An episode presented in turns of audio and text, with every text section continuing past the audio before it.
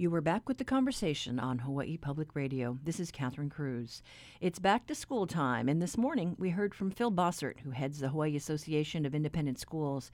He met with the heads of schools across the state last week and has this overview. So we have 120 schools, and of them, 102 of those schools are members of HAIS. And so, um, because there were so many different things happening, we have created a, a roundtable, so a Zoom meeting that's just wide open for the heads of school to talk with each other. Um, and we did that in April and May quite a few times, uh, but then we stopped it during um, June and July. And uh, so last week was the first time we've done it again. When we touched bases with a couple of headmasters across the state, everybody was encouraged because our numbers were down, but obviously things have changed and there's a surge. So, what's the snapshot with a lot of the larger private schools now? Well, the larger private schools, Punahou, Mid Pacific, Kamehameha, and then you could add in Le Jardin and um, Island Pacific and St. Andrews, St. Louis. Um, they all are starting out um, with distance learning. Uh, they were all set to all open face to face, but then last week, after the numbers hit 300 and above, they all decided to switch, at least initially for the first two, four weeks, to a uh, distance learning mode some of them are having like one or two days to have the kids come in and learn the new apps and, and pick up their iPads and stuff like that. But basically, it will be online for the first two to four weeks, and then we'll take another read. Some of our smaller schools opened two weeks ago or last week. They reported in that meeting that things were going well. The kids were used to wearing the masks and staying apart and washing their hands, and so uh, they were not planning to close and go back to distance learning as long as things were working well. So, sort of do have a mix of some of the smaller schools that maybe because of their size uh, have a little more flexibility, are able to stay open. Uh, whereas the larger schools that are dealing with thousands of kids, I think, are taking the safer route of starting in the remote. And I know the idea was to be able to manage, you know, your bubble, minimize contact with lots of kids and, and just keep the interaction to a small group. I believe it, in some schools they had some positives, I think, on the first day. Yes, Sacred Hearts had a positive, and um, several weeks ago, a coach at Iolani had a positive. Uh, they both had opening plans that included what to do in that case, and they implemented them. So uh, the reports came uh, in, in, the meeting with all the heads of school. The um, Dr. Schrader at Sacred Hearts described exactly what happened, and it went like clockwork. He said so. I think all of our schools have a plan. What happens if? and I think really we're all trying to share what we know or what we don't know, you know, what the mistakes were, how to prevent problems. But it, it seems like those schools were, were pretty straight up and, and were willing to disclose information, you know, where I think with some of the public schools, there's a concern about privacy. I think the privacy issue, to the extent that it's medical, I mean, uh, you can't share that type of information, but um, the schools are basically saying, you know, if someone gets sick, then they will have to stay home, and uh, and it will be known that that school had that instance. I think that's part of the plan, so that it gives parents the information they need in case they say, okay, well, for the next week, I'm going to keep my kid at home since there was something, or and then in the case of a uh, an outbreak in a, a class, say one student tests positive then most cases, all the whole class um, will be pulled out and asked to quarantine at home for two weeks, so that, but not the whole school. The case would be then if also a teacher tested positive. Yes, exactly. Is there any pushback from teachers who might be just nervous about the face to face when that does happen? Absolutely, yeah. Most of the heads reported that they did have some teachers who were worried. They either they had their own underlying health conditions or they had uh, people at home who had uh, problems that they did not want to infect. And so all of the schools have tried to work out something for that teacher to teach from home. And then they've hired, in some cases, a proctor to be the, if, when and if they are uh, open for face to face learning, they will hire a proctor, so an adult to be in the classroom, and then the teacher would teach remotely or lecture remotely and give the assignments and the like. So the proctor, you're talking like a substitute teacher? Uh, yeah, except the proctor would, it's like proctoring an exam. It's just that person doesn't have to teach. So it can just be uh, an adult, or in some cases, the school said they would just have someone from their finance office go into the classroom and, and work on their work in the classroom just to make sure the students are paying attention to the teacher. And how do the private schools handle substitute teachers? Uh, all of them have lists. I mean, I would say the bigger schools all have sort of standard lists for each of their subject areas that they call on. But there are three, two or three substitute teacher companies in town, like Hawaii Employment and uh, Kelly Services, and uh, I think there's one more. So they just have contracts with those companies. In many cases, those companies have lists of teachers that have already taught at those schools, so they know that so and so is preferred for teaching high school English or something. Most schools don't have, but aren't there a couple of schools that have faculty unions? Uh, Mid Pacific has a faculty union, and I guess KS does have. Uh, I don't know if they're all unionized or just part of their employees are unionized, but I think it's only those two. I'm sure that um, in both of those cases, the union leaders were brought into the discussion. So I haven't heard of any like strikes or anything, people saying as a whole that they're going to walk out.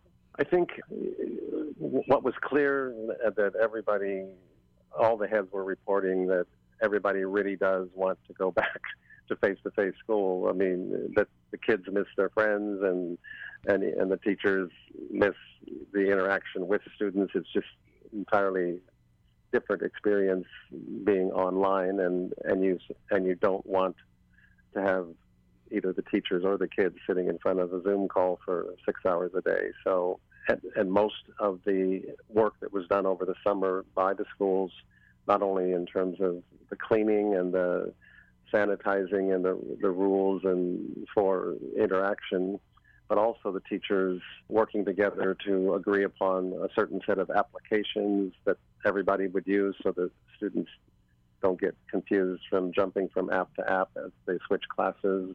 That work was there, and a lot of professional development training was undertaken. So that the quality of the distance learning that's going to occur this fall will be much higher than the quality that happened in March when everybody had to pivot on a few days' notice. Are you having any issues with wireless in some of the remote areas on the neighbor islands? There are some issues. I'm part of a broadband Hui uh, group of about 70 people uh, in the state from business and education trying to deal with that issue. I mean, not only lack of wireless, but in some cases, you've got homeless kids that don't have an address or electricity, much less wireless. So you do have some issues, but no one has reported, none, none of our private schools at least, has reported that they have not been able to reach their students.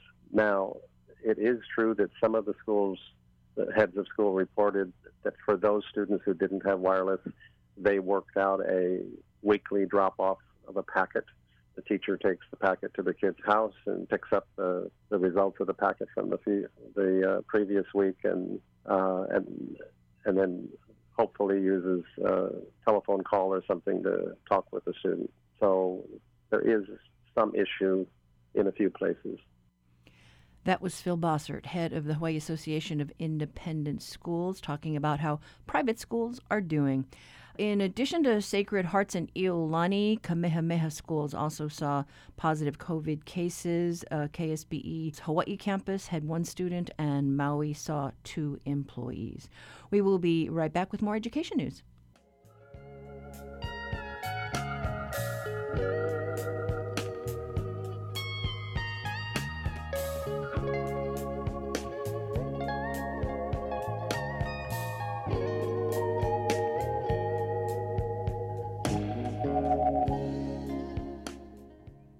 For our reality check today, we now turn to Honolulu Civil Beat as it examines the shortcomings of distance learning across the public schools. Education writer Suevon Lee joins us. Good morning. Good morning. So, you really got a good kind of overview on the situation. I, I know DOE had tried to get laptops in the hands of students, but laptops aren't the whole picture. Yeah, yeah. So, so just to kind of frame this issue, today is, of course, the first day of school for the public school kids in Hawaii, and um, you know, many, or if not most of them, are going to be using distance learning to kick off at least the first month of the school year. So the question is, how many of them have a computer to use at home? And not only that, how many of them have reliable internet so they can log in and meet their teachers in a, a virtual setting? Um, so the story aimed to sort of answer the question of are we any better now than when we, we were back five, six months ago when we first pivoted to online learning as far as knowing how many kids are equipped with the proper equipment, and if not, how many more need such supplies, and what is the state doing to get those devices and internet connectivity into the hands of those students, who, as we know, are mostly high need students. So those from you know low income households or those who um, need multiple devices per household member. So you know these are open questions, and I don't know if we know any better now than we did back then. Well, you know, I know one of the uh, pictures that you have uh, with your story. You know, there's a, a sign that says "Miss Chromebook Pickup," mm-hmm. right? You got your laptop yet? Yeah, yeah. That's uh, that's a shot taken by our photographer Cory Lum. And so, where are the devices? What's the picture there? Sure. So right now, what what we do know is that there is a um, a backlog of devices ordered. We have a bulk number that DOE was able to provide me as far as numbers go. So they said they ordered 10,000 devices for the summer students, and another 12,000 devices were ordered for the fall students. And there is a third purchase order in the works. I understand. However, not all the devices are here. So, you know, they make the order request, but there's currently a backlog of computers, especially Chromebooks, because they're cheaper than iPads, across the nation because, you know, the whole country is going to distance learning this year. So naturally, there's going to be a bunch of computers that are on demand. But if the DOE is targeting these numbers for the students that it anticipates need them all, but they're not all here, that means not all students or um, who need a computer have one. So as the school year starts this year and kids are expected to, you know, log in to attend classes, what are they going to do? I don't know if anyone knows the answer to that question yet. Now, there's also the issue of, um, you know, getting access to the internet online. Absolutely. Um, you can't just have a computer without it connecting anywhere, so that's useless um, without, you know, for interactive materials or learning. So it, this is a this is a point that Superintendent Christina Kishimoto has um, repeatedly said is not just a DOE issue; it's a statewide issue. And she's right. There is a lot of infrastructure gaps around the state, especially rural areas and very remote places just don't have that broadband infrastructure. But this is where something called a mobile hotspot comes in, and that's a small little device that you can connect to your computer with without having internet or broadband internet access at home. So DOE has also ordered those hotspots. Um, how they're getting them out to the students who need them the most, again, we don't know. Um, I asked about distribution methodology. Um, I just didn't get a clear answer from them. But, um, and this is um, another issue that I think a lot of public private partnerships are coming in to fill the gap on. Um, the story today does uh, briefly discuss something that was happening out on Kauai with um, um, DOE schools out there partnering with um, foundations that were donating money to get more of these mobile hotspots to the students out there who didn't have broadband. Yes, I was so happy to learn that they're ahead of the curve because we've been talking to lawmakers, I think Kalani English, Senator English, and uh, Mayor Kawakami, and the concern about those dead spots, right? The dead zones in Hana mm-hmm. area. So I'm really glad that they're they're they're, they're tackling that. Yeah, yeah. A, um, Senate President Ron Kouchi had um, um, initiated that effort out there on Kauai, where he, you know, sat down with the two um, incoming and outgoing complex area superintendents to find out exactly what data they needed, how they could get it, whether it can be done in seven days, which they did, um, and what they could do to sort of get that ball rolling. This happened back in June, so in between the last school year and this school year, so they really tried to um, get ahead of the curve as far as getting the data collection, finding out finding out exactly what the needs were, and then reaching out to these foundations to get money. So I believe they raised about um, close to half a million dollars to provide about 750 students with a cellular wireless Wi-Fi device. Okay, and then I, I understand that even this weekend there were lots of schools that were pivoting just with this whole idea of uh, remote learning. So everybody's tr- uh, trying to you know, get their arms around this as we try and keep everybody safe. Yeah, totally. All right. Uh, and we'll be watching as the school year unfolds how this how this progresses. So. Okay. Hopefully we'll get some good numbers. Thanks so much. Yeah, thank you for having me on. That was reporter Suevon Lee with today's reality check. Visit civilbeat.org to read her stories covering education issues.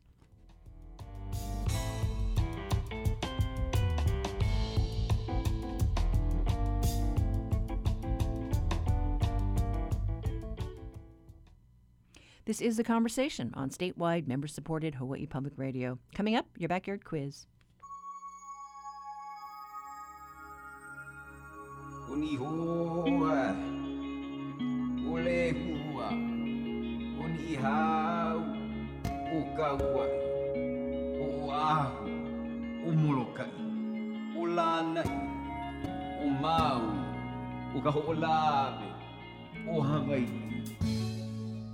For today's backyard quiz, we travel to the garden aisle. Kauai's been the backdrop for some larger than life movies Jurassic Park, Avatar, Pirates of the Caribbean, but it's also home to one of the state's most restrictive building codes.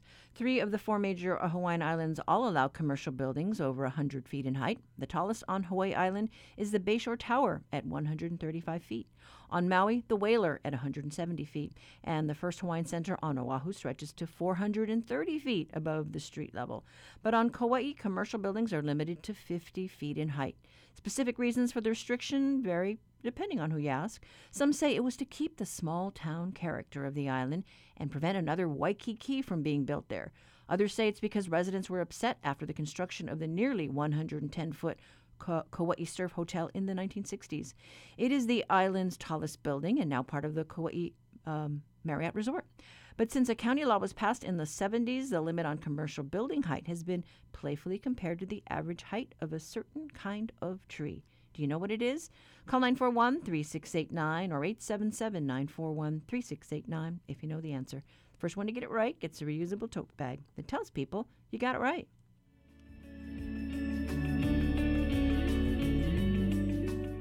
Support for the Backyard Quiz comes from Locations, whose realtors and staff support HPR's commitment to sharing stories of Hawaii.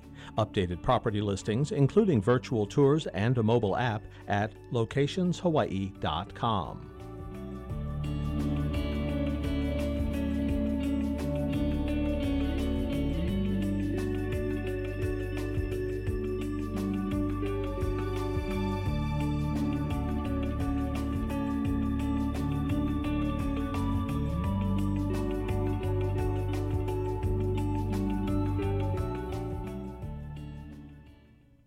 it's been five months since Hawaii first went into lockdown as COVID 19 cases began to spread across the United States. After several months of low level virus, Hawaii is now experiencing a large spike in new cases on top of persistently high unemployment. HPR's Ryan Finnerty sat down with the governor last week to look back on the state's response to the virus and look ahead at the rest of his time in office. You know, I'm proud of Hawaii's collective response. We can only be successful as a community together if we all take personal responsibility and make the sacrifices necessary to keep our community safe. And, you know, up until the last three weeks or so, uh, we have been successful in doing that. You know, we did see beginning uh, Memorial Day weekend that people, after sacrificing so much for so long, started uh, relaxing a bit and clearly we saw uh, more and more people feeling comfortable about interacting again as we got through the Fourth of July weekend. Uh, and I do think this rapid uh, surge recently um, was a result of, I, I, think, many of us in the community just uh, letting our guard down. People uh, felt more comfortable, and, and those kinds of social interactions started to happen again. And, then obviously we saw the virus cases just um, take off and accelerate. And given that acceleration uh, and how quickly it occurred, uh, what does that portend for the planned or, or at least uh, hopeful reopening of? Of the state economy and particularly the tourism industry, um, do you think we need to reevaluate that goal in light of how quickly the situation got out of hand with just local activity? You know, Ryan, I've always stressed that we will constantly evaluate um, that uh, decision on trans Pacific travel. And so we are looking at the data, you know, the number of cases. It will be very important to see what happens uh, over the next few days and, and probably the next week or two uh, to see whether, uh, you know, people can uh, re-embrace the personal sacrifices again and, and stay separate and don't interact. Uh, and, um, you know, if the number of cases can come down uh, back to, uh, you know, the numbers that they were before, uh, then yes, um, you know, we can look at trans-Pacific travel. If it doesn't, and, and, you know, Ryan, I've always stressed it's about the health and safety of our community you know, the increase in the number of cases in our hospitals, uh, the increase uh, in the numbers in our uh, ICU units, um, right now is stressing our healthcare system. It hasn't overwhelmed it yet. You know, we our our healthcare system has uh, been true champions. You know, providing quality healthcare.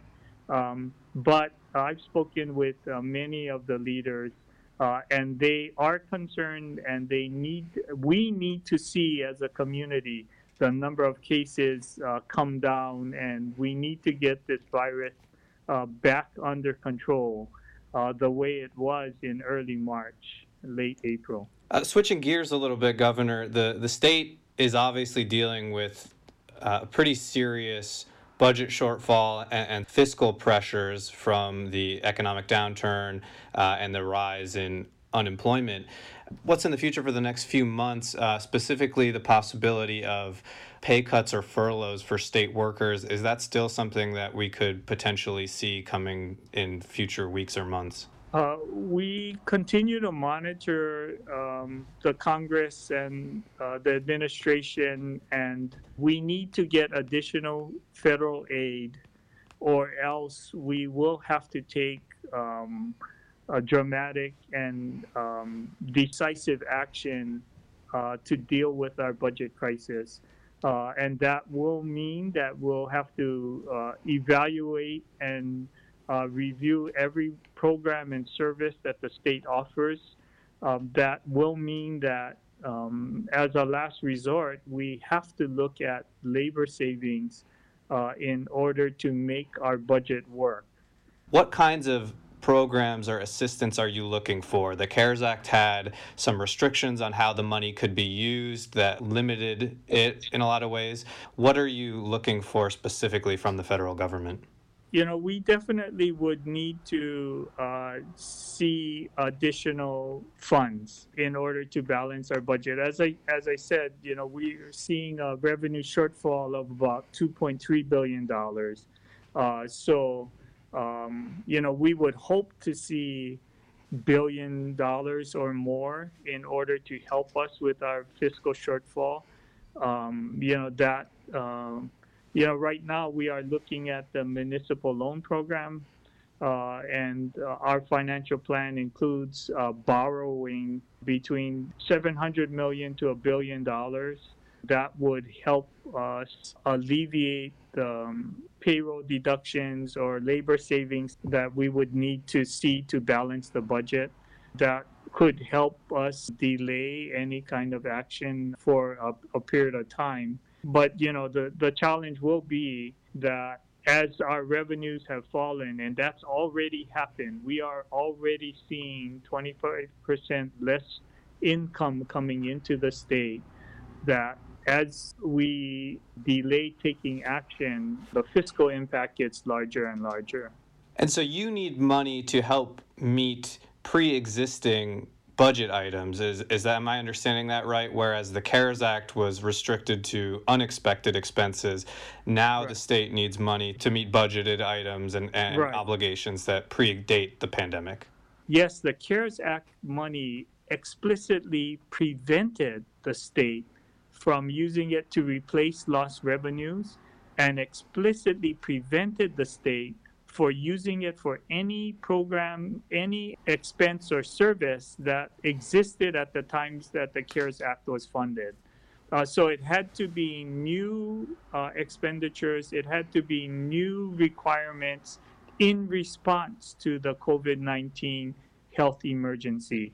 So the new funds that we would seek would allow us to replace lost revenues and help fund core existing programs that we know our community needs right now.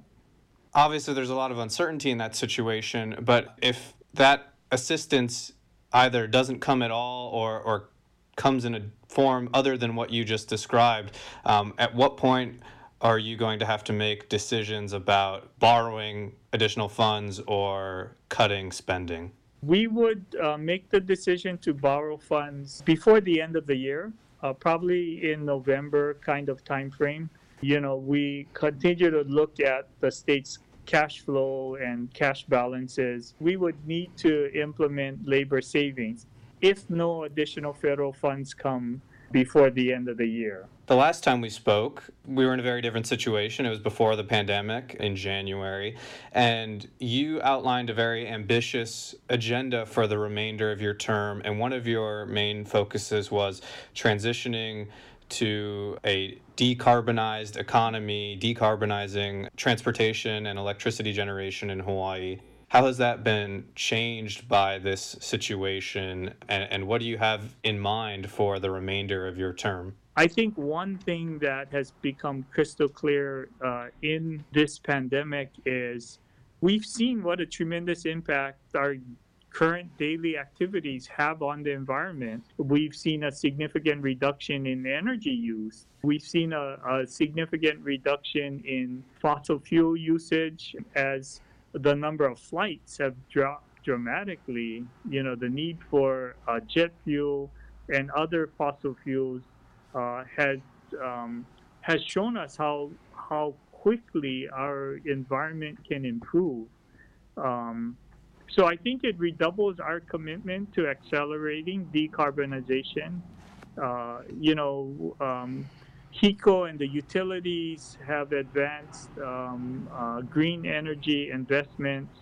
You know, this uh, pause in the demand for uh, using fossil fuels for electricity has allowed our utilities to accelerate their plans for green uh, energy. So, you know, I'm excited about the opportunity it definitely would be different than what we had planned uh, a year ago. Um, but I think in terms of decarbonization, you'll see that acceleration now uh, in the next uh, year or so. All right, Governor David Ige, thank you so much for your time today. Thank you.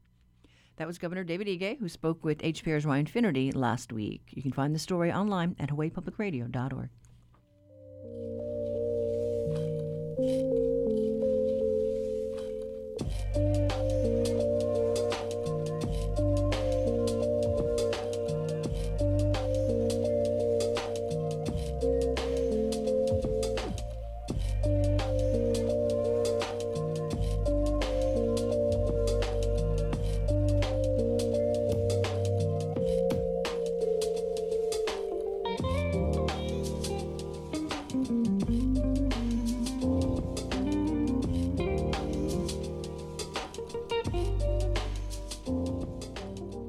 Support for Hawaii Public Radio comes from Outdoor Living on Maui and opening soon on Oahu. With over 20 years in Hawaii, offering furnishings designed to hold up in island environments. Learn more at outdoorlivinghawaii.com.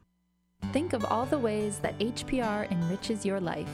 It brings you views and perspectives from around the world, gives you something to talk about with friends, and sometimes makes you laugh or even cry. In a good way, of course. HPR and stations like ours are so important that there's actually a holiday dedicated to them. National Radio Day is August 20th. Help us celebrate with your gift of $10 a month. Just go online to hawaiipublicradio.org. This is the conversation on listener supported Hawaii Public Radio. Today, astronomer Christopher Phillips and HPR's Dave Lawrence delve into new discoveries developing on the asteroid belt. Here's your Monday Stargazer.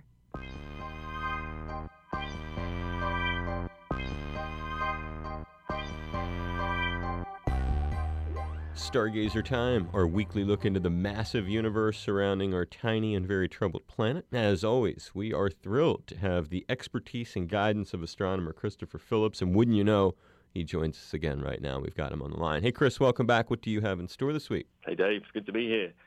So this week's stargazers, Jupiter and Saturn can be seen in the east after sunset, with Mars rising also in the east at around 10 p.m.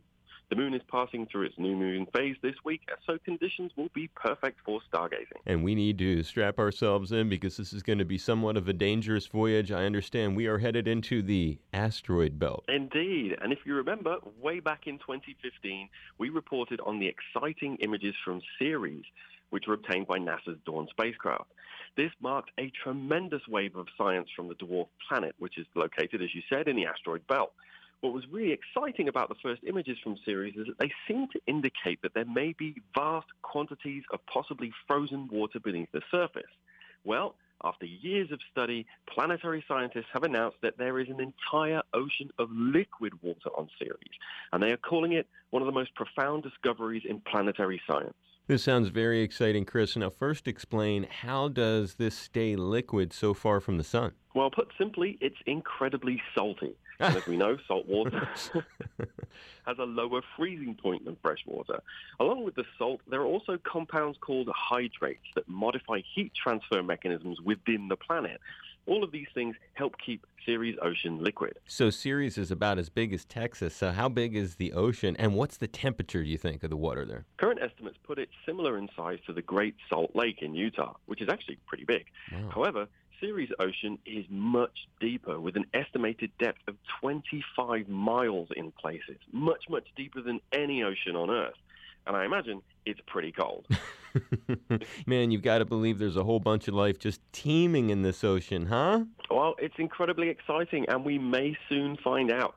In light of this discovery, both NASA and the European Space Agency are now proposing missions to land on Ceres and find out exactly what's going on. Now, the cool thing is, Ceres is a lot closer than the moons of the outer planets, and so this mission is much more feasible than, say, a mission to the moon Europa around Jupiter. If this mission gets a thumbs up, it will depart Earth sometime towards the end of the decade. And take how long you think to get there? It'll probably take a few years. okay. it is Christopher Phillips, another fun and fascinating uh, Stargazer report. Thanks so much. You are welcome, Dave. And I'm Dave Lawrence. Catch you next week, and you can catch Stargazer at hawaiipublicradio.org.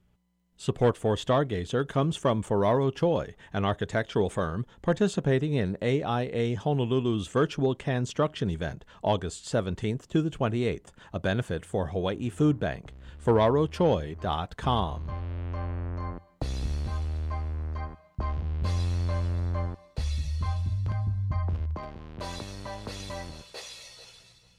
In today's backyard quiz, we were testing your knowledge of building codes on Kauai. While some of the natural sights on the island include the nearly 4,000 foot uh, tall cliffs along the Na Pali coastline and the 3,000 foot walls of the Waimea Canyon, you won't find many commercial buildings over 50 feet. That's because of a county code that was enacted in the 70s limiting their height. Some claim the code has enabled the island to avoid developers from erecting another stretch of high rise hotels like in Waikiki, keeping the small town feel of the Garden Isle. That's why the Kilohana wing of the Kauai Marriott Resort, built in the 1960s, remains the tallest building on the island at 107 feet. While not as tall as some of the tallest buildings on the other major islands over the past 40 years or so, it doesn't seem that many residents are complaining too much about the local law that says buildings on Kauai can't be taller than a coconut palm tree? That's the answer to today's backyard quiz, and we had lots of callers, but congratulations to Alice Tucker from Honolulu. You had the fastest fingers. You got it right.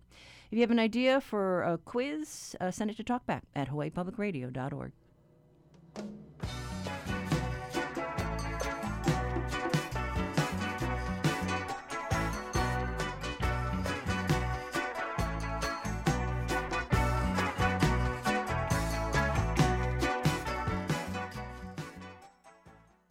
Support for Hawaii Public Radio comes from Nico's Kailua Restaurant and Bar near Aikahi Shopping Center with limited indoor and outdoor seating for dine-in and takeout with curbside pickup. Open daily 10:30 to 8. nicoskailua.com. For the first time in modern U.S. history, the Democratic and Republican national conventions will be mostly virtual. Both candidates will accept their party's nominations without the customary spectacle. What does a political convention sound like when so few people can attend? Join us starting Monday, August 17th for live special coverage from NPR News. Coverage begins this afternoon at 3. You may not be aware of the tremendous influence Hawaii music had on the world. Well, a new exhibit at the Bishop Museum aims to spread the word and the sense of pride about the humble roots of the ukulele and the steel guitar. We talked to luthier and president of the Kealakai Center for Pacific Strings, Kylan Reece, and Bishop Museum historian DeSoto Brown about co curating this exhibit. This exhibition is uh, a very historic collection of stringed instruments and it traces the, the lineage of these designs of these guitars uh, all the way around the world and back to the kingdom period in Hawaii when a generation of Royal Hawaiian troubadours rode this incredible swell, musical swell that rose out of the Hawaiian kingdom to every far corner of the globe, playing their guitars, their ukuleles, their mandolins, banjos, violins. And we've gathered this collection of instruments, and it's very exciting. I did see some of the instruments that you had at the concert last year, and it, it, was just stunning. Were you able to include all of those in this display? Uh, this exhibition picks up where that Sovereign String concert uh, left off in many ways.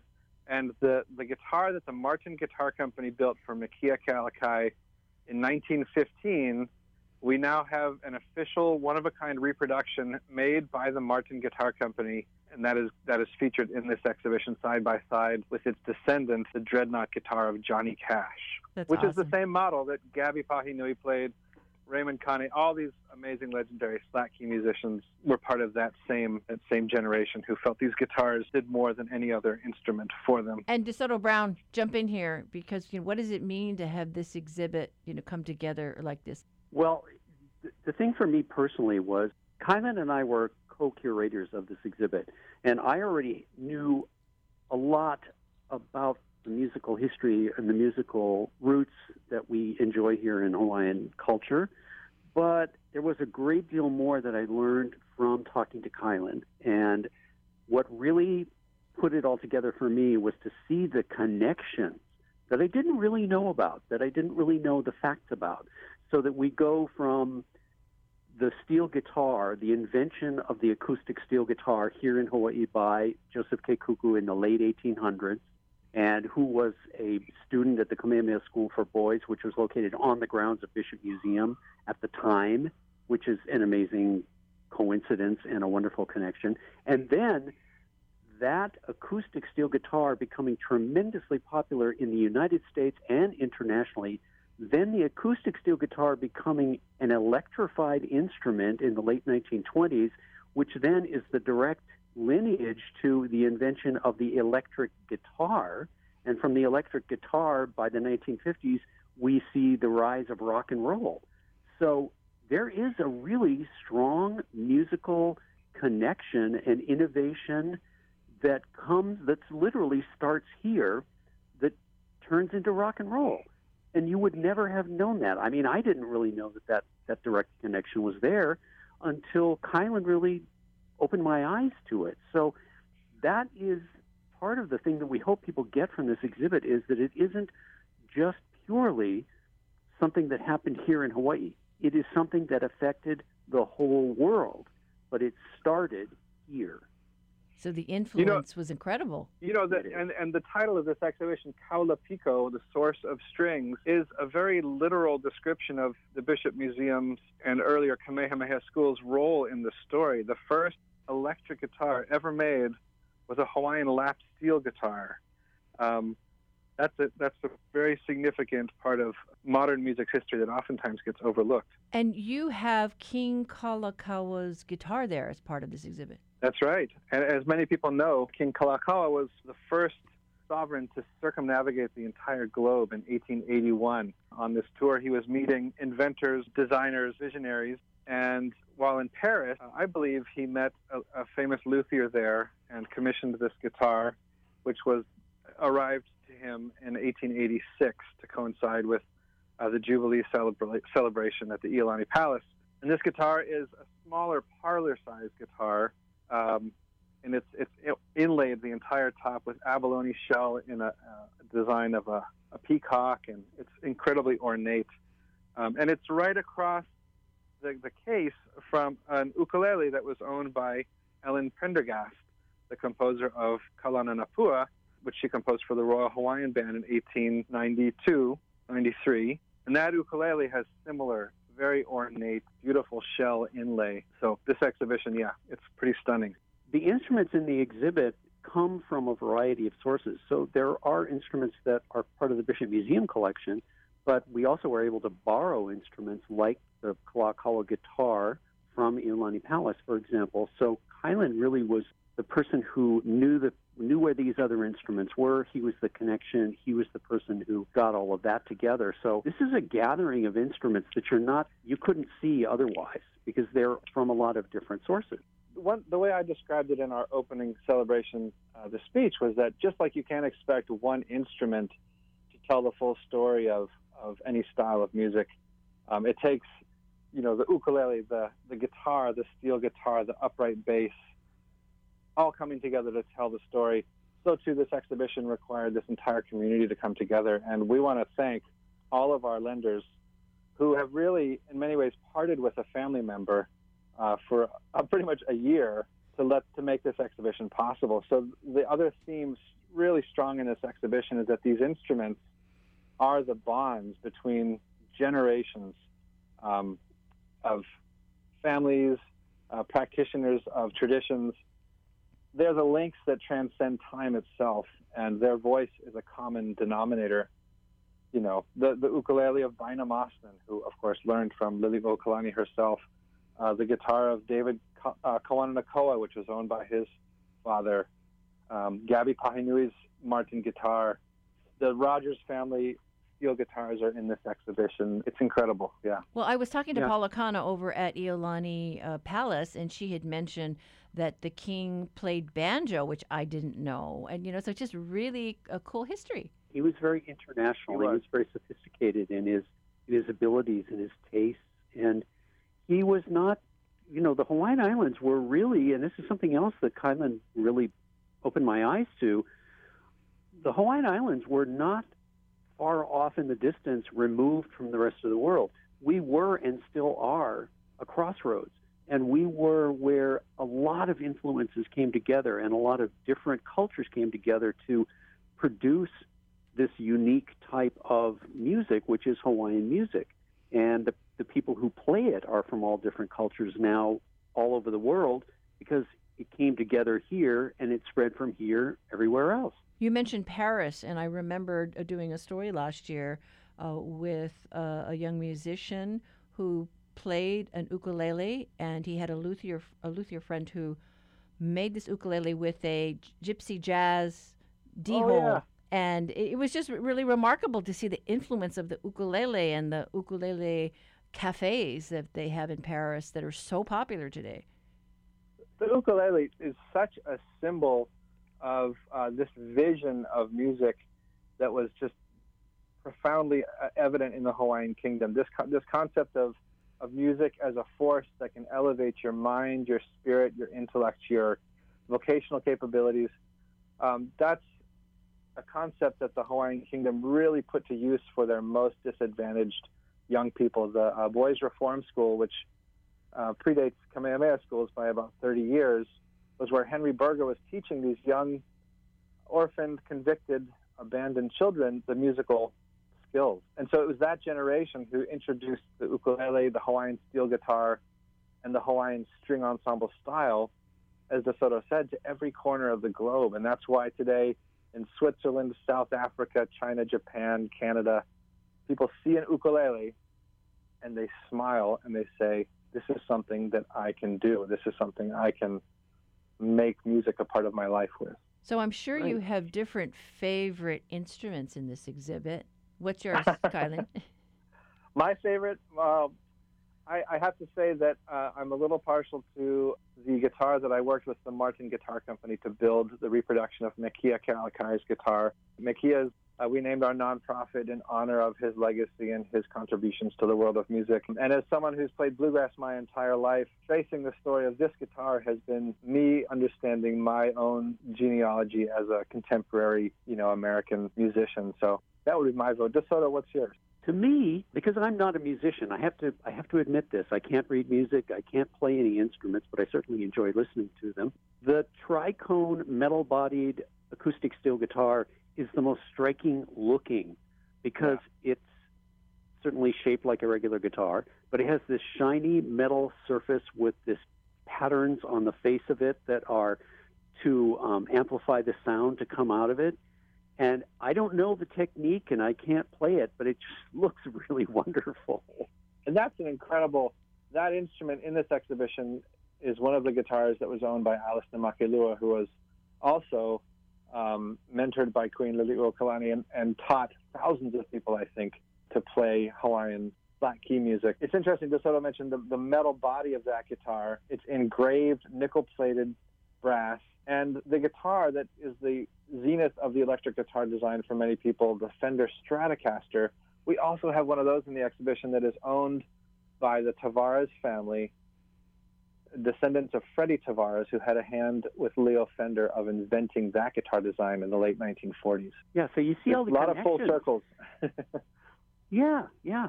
And and the and the instruments themselves are treasured artifacts that as we know get passed down as Kylan said from to descendants or to other musicians who not only treasure them but then also continue to play them. So they they're still producing music now way long after they were first built. we have to mention um, Ledward Ka'apana's auntie's guitar that he grew up in Kalapana playing on the Big Island, and then he used for all of his early Hui Ohana records uh, is in this exhibition. And that guitar, I mean, if that guitar could talk. So this exhibit Yeah. coincides with the hundredth year anniversary of the return and the appointment of the first bandmaster, right, of the Royal Hawaiian Band. That's right. That's right. So Mekia Kealakai grew up, sent, sent to the Boys Reform School at age 12, went on to become a very brilliant composer, collaborated with Liliuokalani and Kalakaua, um, and went on to join in, in the Royal Hawaiian Band uh, when they quit in protest of the overthrow in 1893. He went on a tour of the continental United States, spreading the music and message of uh, the Hawaiian Kingdom. And he would stay on the road for nearly 15 years, traveling Chicago, New York, Los Angeles, Juarez, Mexico, Portland, and then on to Paris at the close of uh, World War One. And he was asked to come back in 1920 to, in the quote of the newspapers at the time, to save Hawaiian music from this kind of outside influence of jazz that was happening. and so he came back, and the first thing he does, he goes back to teaching at that same reform school, which at that at that point had moved to the North Shore, the Waialee Boys Reform School, and he, you know, spawned a whole next many generations of musicians like Lena Machado, Alvin Kaleilani Isaacs. All these musicians got their start under his mentorship. So that's a legacy of really this vision of music education as something that can transform uh, disadvantaged young people's lives. So this exhibit is not to be missed. Correct. That's what well, we certainly hope people don't miss it. It's also incredible too. This exhibit overlaps with the surfing exhibition. We have Duke Kahanamoku's ukulele and his surfboard at the Bishop Museum right now on display. That's incredible. Okay, one two punch. Yes, that's true. Kylan, when we last chatted, you were doing the um, concert, the Night of Sovereign Strings. And Right. we talked about a big concert, hopefully at you know the the NBC concert hall. But in these COVID times, obviously we can't do that right now.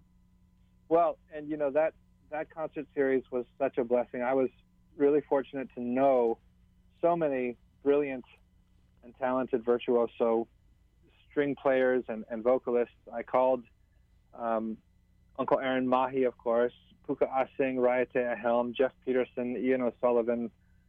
I called, you know, all the guys and gals who are carrying on this tradition, and I said, hey, what if we bring this music to life? And we were set to go to Kauai, and then, of course, COVID hit, and everything has has gone on hold, but definitely not over, just on hold. All right, that was Bishop Museum historian DeSoto Brown and luthier Kylan Reece, who co curated the new exhibit called Kalapico, The Source of Strings. It just opened and will run through January 2021. For links, head to our website and take a listen to some of the music behind the story.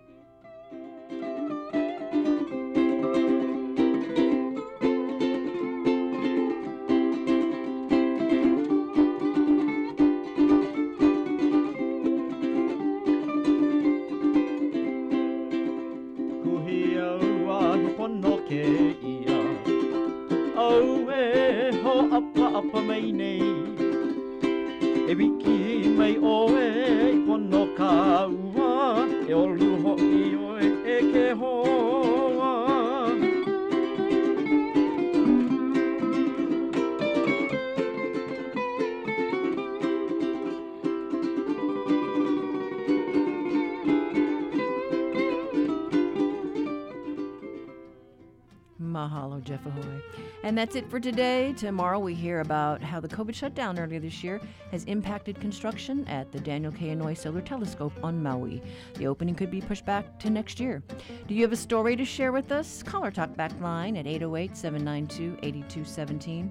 Tweet us at HI Conversation or head to our Facebook page. And remember, all of our shows are archived.